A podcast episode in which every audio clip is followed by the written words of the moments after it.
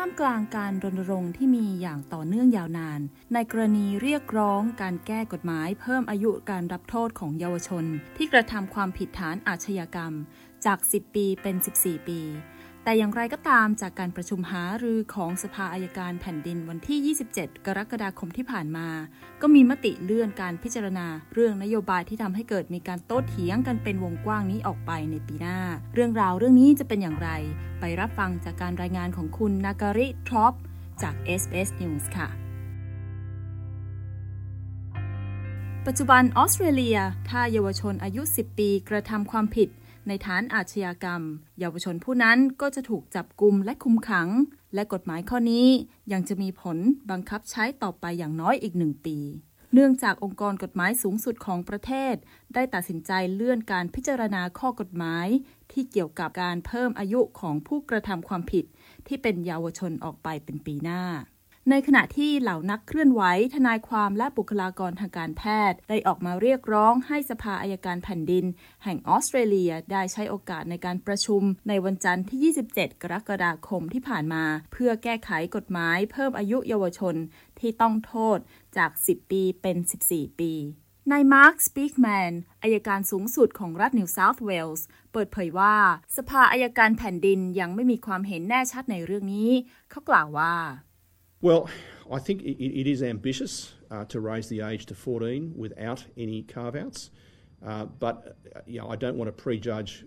what material is put uh, forward to us. Um, ผมคิดว่ามันเป็นเรื่องที่คลุมเครือในการที่จะเพิ่มอายุเยาวชนที่รับโทษเป็น 14 ปี โดยที่ไม่มีเหตุผลในการละเว้นการรับโทษ แต่ผมไม่ต้องการที่จะตัดสินใจล่วงหน้าว่าในข้อเสนอนั้นประกอบไปด้วยอะไรบ้าง เรายังคงให้น้ำหนักกับการเห็นด้วยอยู่ แต่ว่าเหตุผลที่ว่าทำไมถึงมีการเลื่อนการพิจารณา ก็เพราะว่าถ้าประชาชนต้องการที่จะเห็นเราพิจารณา ในการเพิ่มอายุการรับโทษของพวกเขา ก็สามารถเรียกร้องได้นายมาร์คสปีกแมนชี้แจงเป็นเวลาหลายปีมาแล้วที่ได้มีการเรียกร้องให้แก้ข้อกฎหมายเพิ่มอายุเยาวชนที่ต้องโทษคุมขัง ตัวอย่างเช่น คุณคีนันมันดีน ก็เป็นผู้หนึ่งที่เดินเข้าออกเรือนจำมาแล้วกว่าครึ่งชีวิตของเขา เขาเติบโตมาท่ามกลางความยากจน และเขาสูญเสียทั้งพ่อแม่ไปตั้งแต่อายุเจ็ดขวบ เขาเล่าว่า There was always that little boy in me that just wanted to be safe that wanted food in the fridge เขาย้ายออกจากครอบครัวและชุมชนของเขาเมื่ออายุ 14 ปี และเขาถูกจับในข้อหาขโมยของ เขาเล่าว่า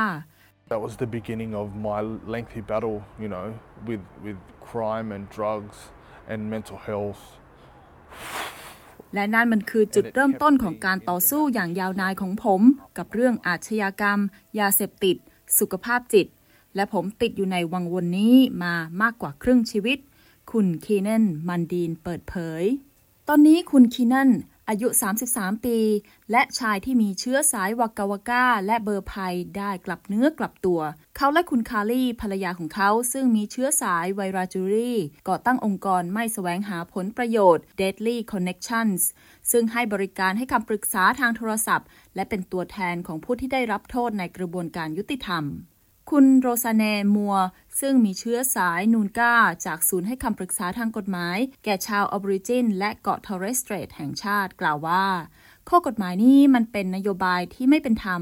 ซึ่งกระทบกับเด็กๆ ชาวพื้นเมือง เธอชี้ว่า Aboriginal and Torres Strait Islander kids are being criminalised for things like stealing a chocolate frog or bread. We know that it's related to the disadvantage that our kids experience. เยาวชนชาวออบริจินและเกาะทอร์เรสเตรทที่ถูกจับกลุ่มในข้อหาอาชญากรรมสำหรับข้อหาเช่นการขโมยช็อกโกแลตกบ หรือขนมปัง ซึ่งในสถานการณ์เช่นนี้ เราก็รู้ว่ามันเป็นเรื่องที่เกี่ยวข้องกับความด้อยโอกาสที่เด็กของเราได้ประสบมา เยาวชนที่ตกอยู่ในความเสี่ยงเหล่านี้ ก็ถูกกับดักของกระบวนการยุติธรรม ดูดกลืนเอาไว้ คุณโรสเนมัวเปิดเผย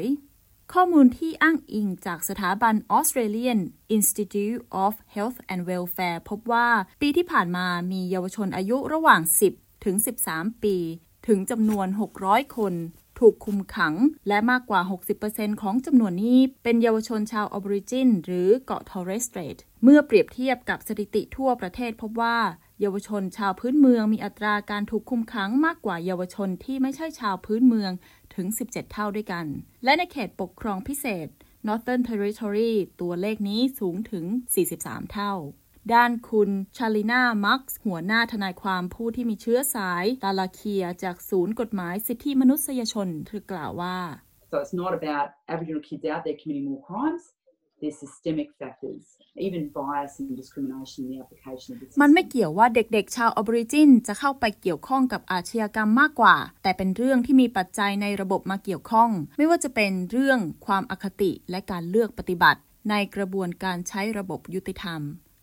ทางด้าน ดรมิก ครีติ กุมารแพทย์ และโฆษกของคณะแพทยศาสตร์ The Royal Australasian of Physicians กล่าวว่าการคุมขังเด็กอายุ 10 ปีนั้น มีการศึกษาทางการแพทย์ยืนยันว่าจะส่งผลเสียกับเด็กผู้นั้น เขาชี้ว่า Latest neuroscience shows clearly that the human brain is not fully developed until about the age of 25 years. We're criminalising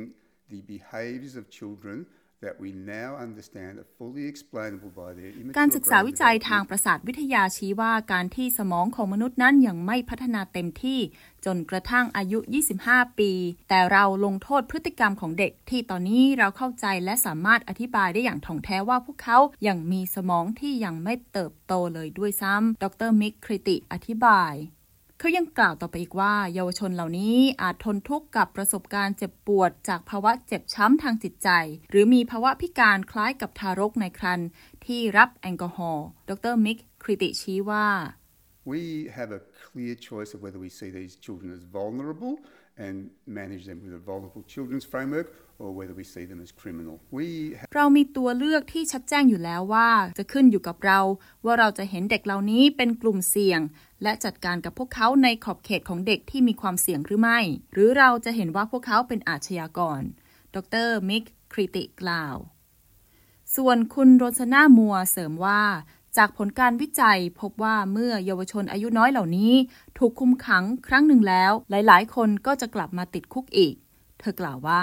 Once kids come into the justice system at an early age, they're far more likely to be locked up as an adult. So it can be a life sentence. เมื่อเยาวชนเหล่านี้ได้เข้าสู่กระบวนการยุติธรรมเมื่ออายุอย่างน้อย มันมีความเป็นไปได้สูงว่าพวกเขาจะกลับมารับโทษคุมขังอีกครั้ง เพราะฉะนั้นแล้วมันอาจจะเป็นเหมือนกับการตัดสินจำคุกตลอดชีวิตของพวกเขา